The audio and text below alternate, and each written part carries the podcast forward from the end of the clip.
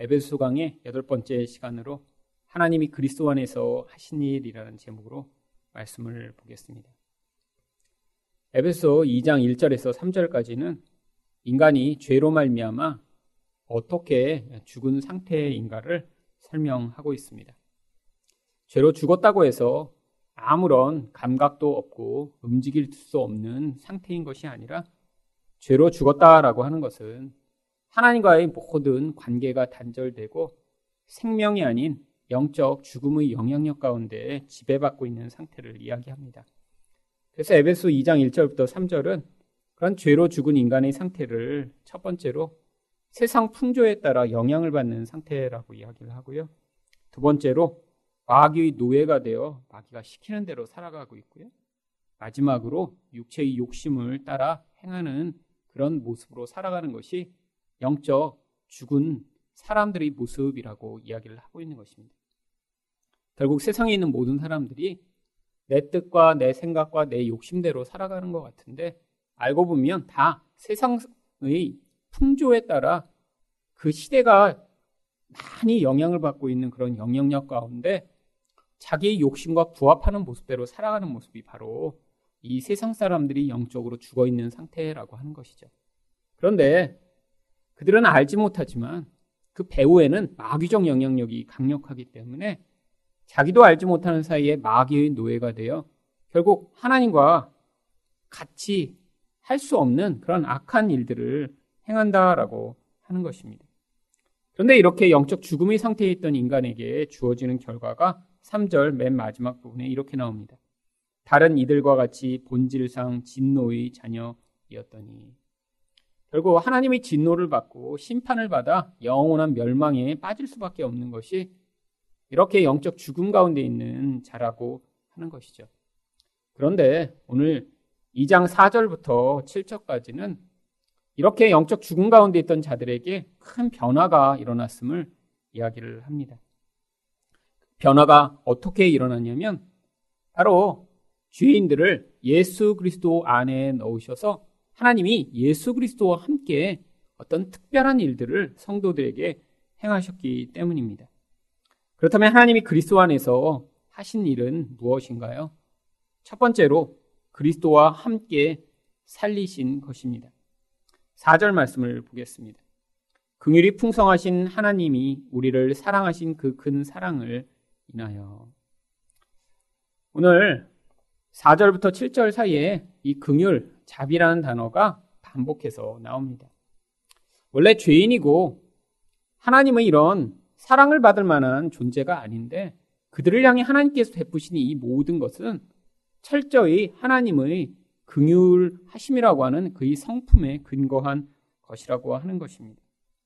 이것이 어떻게 하나님의 사랑을 증거한 것인지 로마서 5장 8절은 이렇게 이야기하고 있습니다. 우리가 아직 죄인 되었을 때 그리스도께서 우리를 위하여 죽으심으로 하나님께서 우리에 대한 자기 사랑을 확증하셨느니라. 하나님은 죄인인 자들을 향해 자기 아들을 죽이심으로 하나님의 사랑이 어떠한가를 이미 다 증명하셨다라고 하는 것입니다. 그런데 이 사실을 우리가 믿지 못하면 우리 일생 내내 우리 삶 가운데 벌어지는 좋은 일, 나쁜 일들을 통해 하나님이 나를 사랑하시고 나에게 좋은 은혜를 베푸시는 하나님이시라는 사실을 믿지 못한 채로 그런 상황에 요동하는 인생을 살기 쉽습니다. 아무리 예수를 잘 믿는다고 하더라도 인생 가운데 반드시 어려운 일을 경험하게 되어 있습니다. 근데 어려운 일을 경험할 때마다 이런 복음에 근거한 믿음을 갖지 않는 사람들이 흔히 보이는 반응이 하나님이 자신에게 화가 나셨거나 혹은 자기를 남보다 덜 사랑하시기 때문에 이런 어려움과 고통이 찾아온다라고 생각하는 경우들이 많이 있습니다. 그런데 하나님은 우리의 어떤 행위에 따라 하나님의 어떤 이런 사랑의 반응을 다르게 하시는 분이 아니십니다. 그런데 왜 우리가 자꾸 그렇게 하나님을 오해하는 것일까요? 이 세상에서는 이런 하나님과 같은 자비와 긍휼에 근거한 사랑으로 반응하는 그런 사랑을 만날 수 없기 때문입니다. 가장 사랑의 그런 좋은 모습으로 보여지는 어머니가 자식을 사랑하는 사랑마저도 세상에서는 다 자기 중심적이고 또한 자기가 좋아 보이는 모습에 반응하는 그런 이기적인 사랑입니다. 그렇기 때문에 하나님도 우리를 우리가 어떤 좋은 행동을 하고 하나님에게 사랑받을 만한 모습이 있으면 우리가 사랑을 받고 그래서 우리 인생 가운데 좋은 일이 벌어지고 혹은 우리 가운데 그런 하나님이 사랑을 받을 만한 그런 모습이 나타나지 않을 때 하나님이 우리를 벌하시고 힘들게 하셔서 이런 고통스러운 상황을 지나간다라고 흔히 생각하는 경우들이 많이 있습니다. 하지만 성경은 끊임없이 이야기합니다. 이미 우리가 죄인 되었고 하나님과 원수 되었을 때 하나님이 우리를 향해 아들을 죽이심으로 자기 사랑을 확증하셨다고요. 그러니까 이제는 우리의 행위와 우리 모습에 관계없이 하나님의 사람이 이미 확증되어 그 사랑이 우리 삶 가운데 지금도 계속해서 끊이지 않고 나타나는 것입니다. 이 사실을 믿어야 우리 삶 가운데 일어나는 상황 가운데 하나님이 나를 덜 사랑하시거나 혹은 어떤 행위로 사랑하신다라고 착각하는 그런 경향성에 빠지지 않을 수 있습니다. 그런데 이것이 무엇과 연관되냐면 하나님이 나의 어떤 행위를 통해 나를 더 사랑하신다라고 생각하는 사람들이 흔히 종교적 율법주의에 쉽게 빠지는 것입니다. 내가 종교적으로 어떤 행위를 더 많이 하면 하나님이 나를 긍휼히 여기셔서 은혜를 베푸시고 그렇지 않으면 하나님이 나의 인생 가운데 계속 나쁜 일들을 주실 것이다 라고 생각하는 것이요. 그래서 하나님께 감동케 할 만한 어떤 특별한 행위를 더 특별하게 할 때 더 특별한 문제로부터 벗어날 수 있다라고까지 생각하는 경우들도 많이 있습니다. 우리 인생 가운데 벌어지는 모든 어려운 일, 좋은 일은 우리가 어떤 행위를 잘하고 잘못해서 벌어지는 결과가 아닌 것입니다. 저 인생 가운데도 만약에 이렇게 어려움이 단기간에 해결되는 그런 상황들이 자주 벌어졌다면 아직까지도 저도 이런 아, 내가 이렇게 기도를 했더니 하나님이 나의 기도에 응답하셔서 문제를 해결해 주셨고 아, 내가 이렇게 오랫동안 하나님을 향해 열심히 간구하지 않고 하나님을 기쁘게 할 만한 행위를 안 했더니 이런 어려움을 주셨구나라는 그런 잘못된 생각으로 아직도 제가 저희 인생을 바라보며 하나님을 바라볼 뻔 했는데 저희 인생에는 어려움이 너무 길었습니다. 그래서 이 단기간에 기도를 한다고 이 문제가 당장 해결되지 않고 너무 이 어려움의 기간이 길었기 때문에 그 어려운 긴 기간을 통해 깨달은 게 아, 내가 일시적으로 이런 행위를 한다고 해서 하나님이 그걸 기뻐하셔서 나의 문제를 해결해 주시거나 좋은 일을 주시는 분이 아니라 하나님이 좋다고 생각하는 이 궁극적 선을 이루어 가시고자 지금 잠시 하나님이 나의 인생 가운데 이런 기간들을 허락하신다라고 하는 하나님이 궁극적 사랑에 대한 신뢰와 함께 나의 삶에서 벌어지는 어렵고 힘든 일들을 하나님의 영적 시각으로 바라볼 수 있는 그런 시각을 가지게 된 것입니다. 바로 이 복음에 근거한 믿음이라는 것이 그래서 바로 하나님이 우리를 우리 모습으로 사랑하는 것이 아니라 예수 그리스도 안에서 우리를 끊임없이 사랑하고 계신다라고 하는 그 근거로 여러분의 믿음을 삼으셔야 여러분들이 여러분의 삶 가운데 벌어지는 여러 가지 상황들 가운데 낙심하거나 좌절하지 않으실 수 있는 것입니다. 그런데 그 사랑으로 하나님이 무슨 일을 하셨는지 5절 상반절이 이렇게 이야기합니다. 허물로 죽은 우리를 그리스도와 함께 살리셨고 이미 죽었다라고 얘기했던 자들을 하나님이 그리스도와 함께 살리셨다라고 이야기를 합니다. 오늘 본문에는 그리스도와 함께라고 하는 단어가 세 번이나 반복이 됩니다. 바로 이것이 하나님이 그리스도 안에서 어떤 일들을 행하고 계신가를 보여주는 것이죠. 죽었다라고 하는 것이 육체적 죽음이 아니라 영적 죽음이기 때문에 하나님에게 반응할 수 없고 영적인 것에 대해 아무런 반응을 할 수 없는 상태라면 살아났다라고 하는 것은 그 정반대되는 이야기를 하고 있는 것입니다. 살아났다고 해서 갑자기 거룩한 사람이 되거나 살아났다고 해서 갑자기 사랑하는 사람이 되는 것이 아니라 이전에는 하나님이란 존재를 알지도 못했는데 이전에는 선과 악을 하나님의 뜻에 따라 구분하지 못하고 내가 좋은 것을 선이라고 착각하며 살았는데 옛날에는 늘 이기적으로 살면서도 그게 이기적인 것이고 하나님과 반대되는 것이라는 걸 깨닫지 못했는데 이렇게 살아난 자들은 이제 그 영적인 것에 대해 눈을 떠서 하나님이 나를 살려주셨고 영적인 세계가 존재하며 이 죽음 이후에도 영원한 나라가 있으며 내가 이 땅에서 바라보고 있는 이 모든 것이 전부가 아니라고 하는 것을 이제 서서히 깨닫게 되는 그 상태가 여기서 살아났다라고 이야기를 하는 것입니다. 하지만 이 살아남의 상태가 끝이 아닙니다. 이 이후에 어떤 더 큰 변화가 이제 있어야 되는 것이죠. 그런데 하나님이 이렇게 죽은 자들을 살리신 것을 5절 하반절에 은혜라고 이야기를 합니다. 너희는 은혜로 구원을 받은 것이라. 기독교가 다른 종교와 다른 가장 중요한 그런 차이점이 바로 이 은혜에 있습니다. 인간의 기본 본성은 어떤 신이나 사람으로부터도 이런 은혜로 어떤 반응을 이렇게 받는 경험을 한 적이 없기 때문에 종교적인 어떤 것들을 만들어내고 신들을 만들어내서도 이런 은혜 의식에 근거한 종교 시스템을 만들어낼 수 없었습니다. 모든 다른 종교는 인간이 그 신에게 반응한 만큼 정성을 보인 만큼 그런 혜택이 돌아오는 구조로 되어 있는 것이죠. 그런데 기독교만 그렇지 않습니다. 하나님은 이런 인간이 인간 편에서 어떤 혜택을 받을 만한 조건이 없음에도 불구하고 하나님 자신의 성품에 따라 반응하시며 그 긍휼과 사랑을 베푸시고 계시다라고 하는 것이죠. 여러분 그렇기 때문에 우리가 인생 가운데 엎치락 뒤치락하고 우리 신앙이 어떤 때는 바닥을 기는 것 같고 아니 어떤 때는 하나님을 외면하고 하나님을 멀리 떠난 것 같은 상황 가운데도 우리 하나님의 그 긍휼하심과 사랑 많으신 성품에 근거하여 늘 하나님 앞에 반응할 수 있는 것입니다. 이 사랑을 가장 현저하게 보여준 것이 바로 예수 그리스도의 십자가 사건이기 때문에 우리가 그 십자가를 바라보며 그 십자가를 붙들고 하나님 앞에 나아가야 하는 것이죠. 두 번째로 하나님이 그리스도 안에서 하신 일은 무엇인가요? 그리스도와 함께 일으키신 것입니다.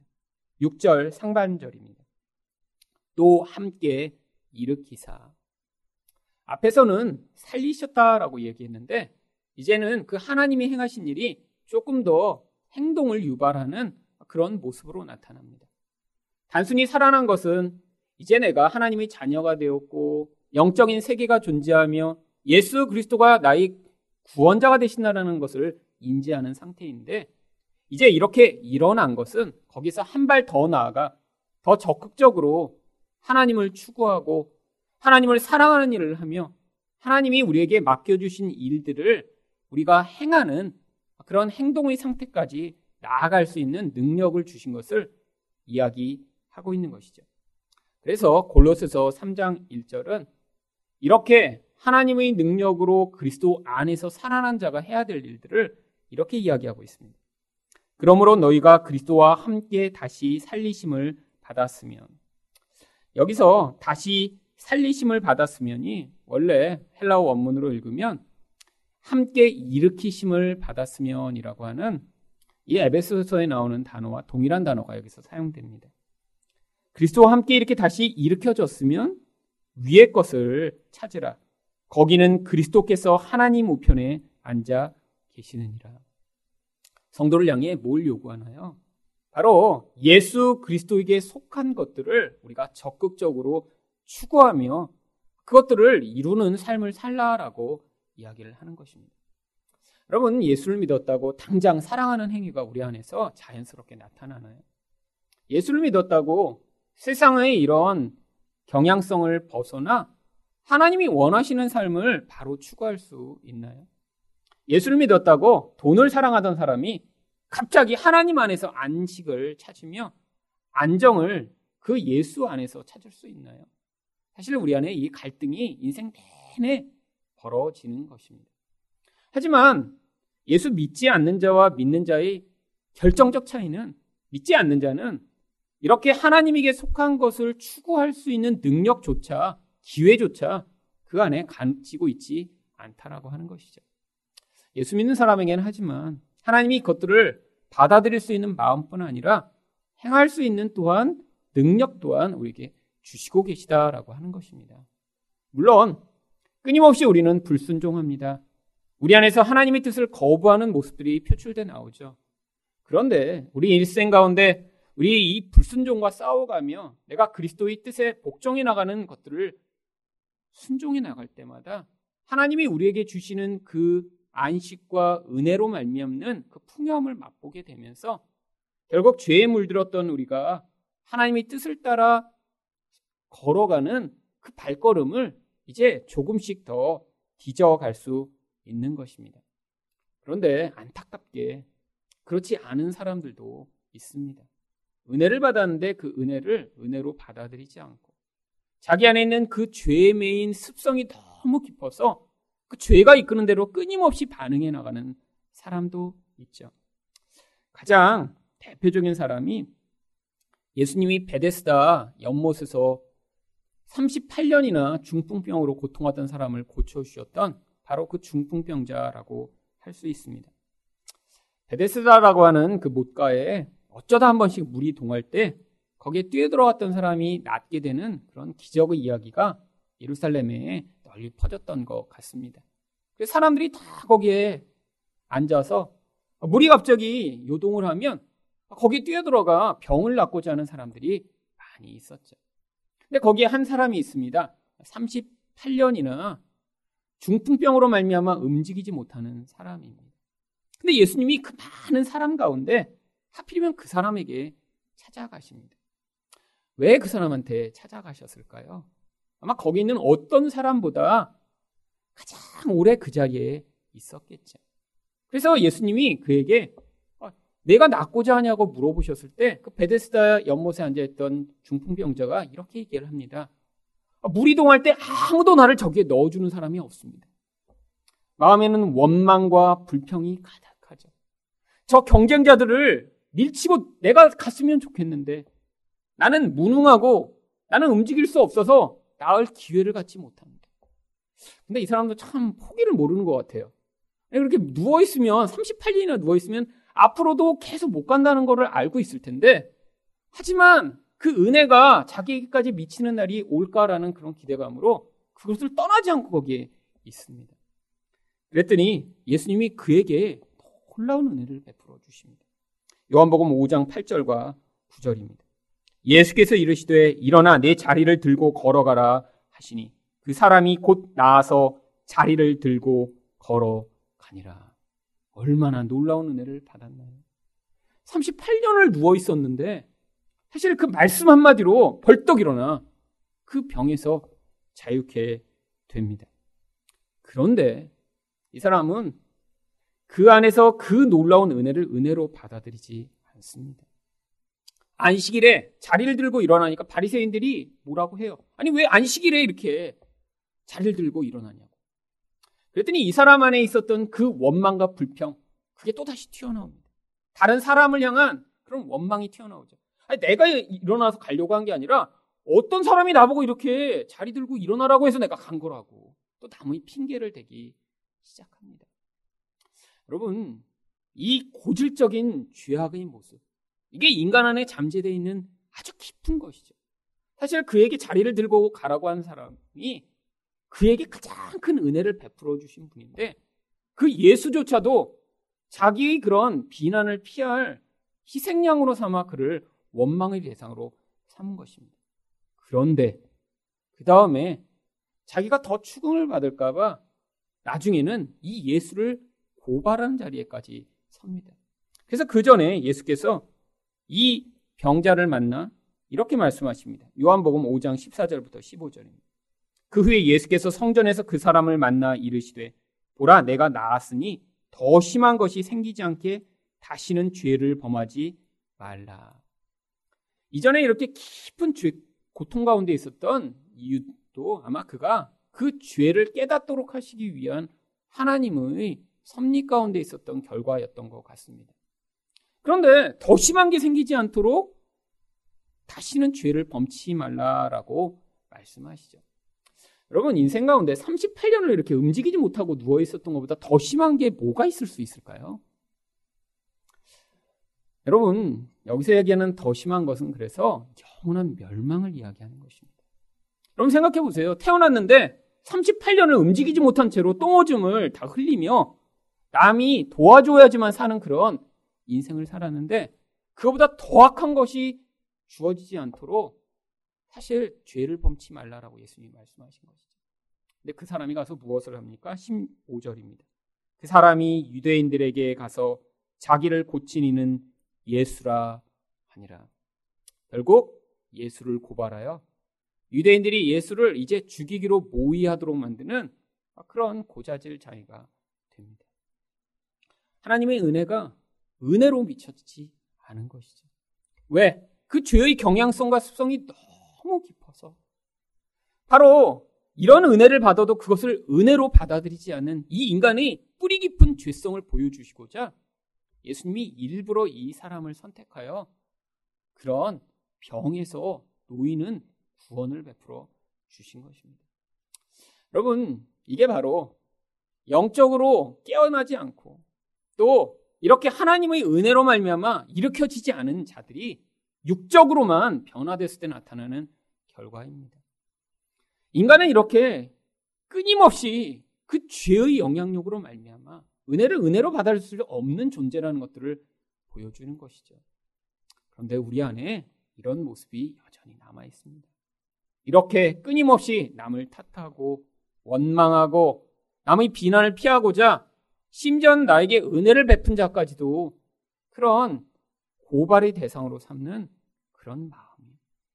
그런데 다행스러운 것은 우리 이런 멸망 당할 수밖에 없는 그런 모습에도 불구하고 하나님이 우리를 그리스도 안에서 구원하셔서 우리 안에 이런 구원받을 만한 소망이 있는 것이 아니라 예수 안에서만 소망의 이유가 있음을 우리에게 가르쳐 주시고자 하는 것입니다. 마지막으로 하나님이 그리스도 안에서 하신 일은 무엇인가요? 그리스도와 함께 하늘에 앉히신 것입니다. 6절 하반절입니다. 그리스도 예수 안에서 함께 하늘에 앉히시니. 물론 이것은 영적으로 하늘에 앉았다라고 하는 것이죠. 우리는 물론 이 땅을 살아갑니다. 그런데 하나님이 이 역사가 다 종결되고 온 세상의 모든 것들이 다 사라진 그 이후에 나타날 것처럼 아니 어떤 특별한 일을 미리 벌써 행하셨다라고 하는 것이죠. 성경에서 이렇게 이야기하는 하늘에 앉는다라고 하는 것은 무엇을 이야기하는 것인가요? 바로 하나님의 보좌 우편에 앉는 것을 이야기하는 것입니다. 히브리서 8장 1절 말씀을 보시면 지금 우리가 하는 말의 요점은 이러한 대제사장이 우리에게 있다는 것이라. 그는 하늘에서 지극히 크신 이의 보좌 우편에 앉으셨으니. 결국 하나님이 가장 존귀한 자리, 왕처럼 통치하는 그 하나님 우편에 우리를 같이 앉게 해주셨다라고 하는 것이죠. 아니 도대체 구원은 지금 이곳에서 받고 있는 것인데 왜 아직 죽지도 않은 우리를 영적으로 하늘에 이렇게 보좌 우편에 앉아 있는 것처럼 묘사하는 것인가요? 바로 이 말씀으로 말미암아 이 땅에서 벌어지는 그런 상황 가운데 우리가 낙심하거나 요동하지 않도록 우리에게 영적 근거를 우리 가운데 세워주고 계신 것입니다. 그래서 우리를 요한계시록 7장 9절부터 10절은 이렇게 묘사합니다. 이루에 내가 보니 각 나라와 족속과 백성과 방언에서 아무도 능히 셀 수 없는 큰 무리가 나와 흰옷을 입고 손에 종료 가지를 들고 보좌 앞과 어린 양 앞에 서서 큰 소리로 외쳐 이르되 구원하심이 보좌에 앉으신 우리 하나님과 어린 양에게 있도다 하니 요한이 환상을 보았는데 모든 나라들 가운데 아무도 셀 수 없는 큰 무리가 이미 손에 종료 가지를 들고 보좌 앞에서 찬양을 하고 있는 모습을 봅니다. 영적으로는 이미 이루어져 있는 거예요. 하늘에 마치 찬양대가 있는 것처럼 하나님을 찬양하고 있는 모습을 봅니다. 그런데 이들이 현실적으로 당하고 있는 과정은 무엇인지 요한계시록 7장 13절과 14절은 이렇게 이야기합니다. 장로 중 하나가 응답하여 나에게 이르되 이 흰옷 입은 자들이 누구며 또 어디서 왔느냐? 내가 말하기를 내 주여 당신이 아시나이다 하니 그가 나에게 이르되 이는 큰 환란에서 나오는 자들인데 어린 양의 피에 그 옷을 씻어 희게 하였느니라. 바로 이들이 현실적으로 지나가고 있는 과정은 무엇이라는 거 하는 것이죠. 바로 큰 환란이라고 하는 것입니다. 예수님 당시에도 예수를 믿는 이 제자들은 큰 환란을 받았죠. 그런데 그 이후로 예수 믿는 사람들이 점점 늘어났기 때문에 환란이 줄어들었나요? 아니요. 바로 이 요한 계시록을 기록하고 있던 이 박해가 가장 심하던 도미티안 시대에는 예수님 시대보다 훨씬 더 많은 박해, 더 강한 박해가 있었습니다. 근데 그 역사 이래로 이런 큰 환란과 같은 일들이 끊이지 않고 있었던 것이죠.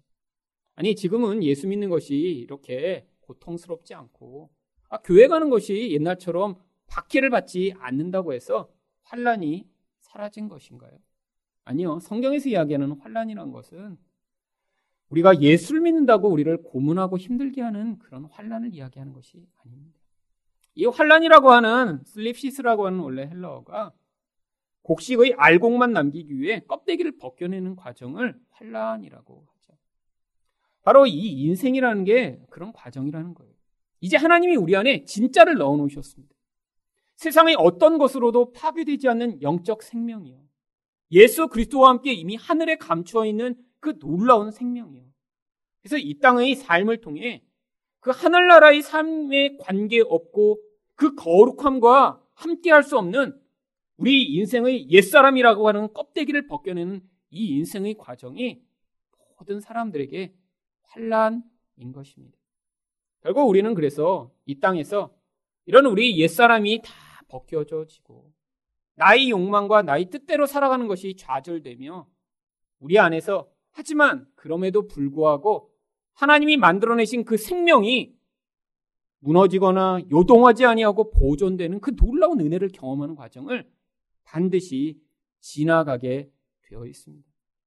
바로 그, 이것이 지금 우리가 경험하고 있는 이런 영적 과정이라고 하는 것입니다. 이 땅에선 반드시 환란을 지나가게 되어 있고요.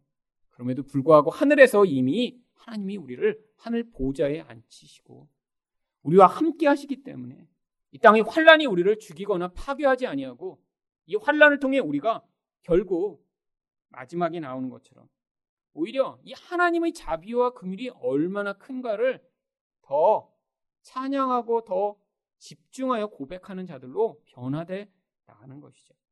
하나님이 이 일을 행하신 목적을 그래서 7절과 같이 이렇게 이야기합니다.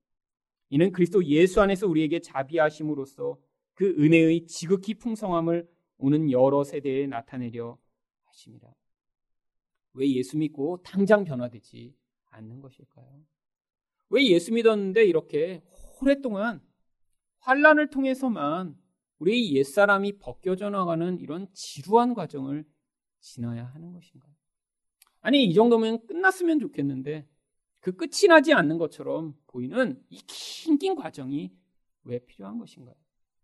여러분 이 지루한 과정을 지나가며 우리는 무엇을 발견하게 되냐면 우리의 이 옛사람과 하나님을 반역하는 우리 본질에는 정말 그 끝이 없구나라는 사실을 발견하게 됩니다. 아니 잠시 은혜를 받았을 때 우리가 하나님을 찬양하며 기뻐하며 우리가 마치 좋은 사람이 된 것처럼 착각할 수 있지만 이 환란의 기나긴 인생이라는 여정을 지나가며 잠시 거룩한 모습, 잠시 사랑하는 모습을 보일 수는 있지만 우리 본질 안에 잠재되어 있는 그 깊은 욕망과 두려움과 죄악이 얼마나 뿌리 깊은 것인가를 우리는 자주자주 목도합니다. 우리 그 깊은 죄악의 모습을 바라보며 그럼에도 불구하고 하나님이 우리를 향해 베푸신 그 자비와 긍휼을 우리가 목도하며 아 하나님이라 신 분은 정말 좋으신 분이시구나. 하나님의 자비와 긍휼이라는 것은 끝이 없구나.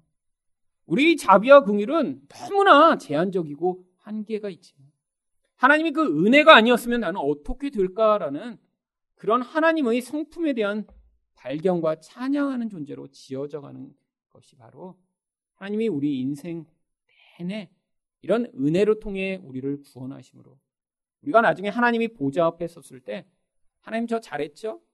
저 이런 멋진 일 했죠? 제가 이렇게 헌신했죠라고 우리 것을 내놓지 않고 오직 그 자비와 긍휼로 그 자리에 서게 된 하나님의 은혜만을 찬양하는 바로 예수 그리스도의 피로 정결케 되고 깨끗하게 된 자로 서도록 만드시기 위한 과정인 것입니다.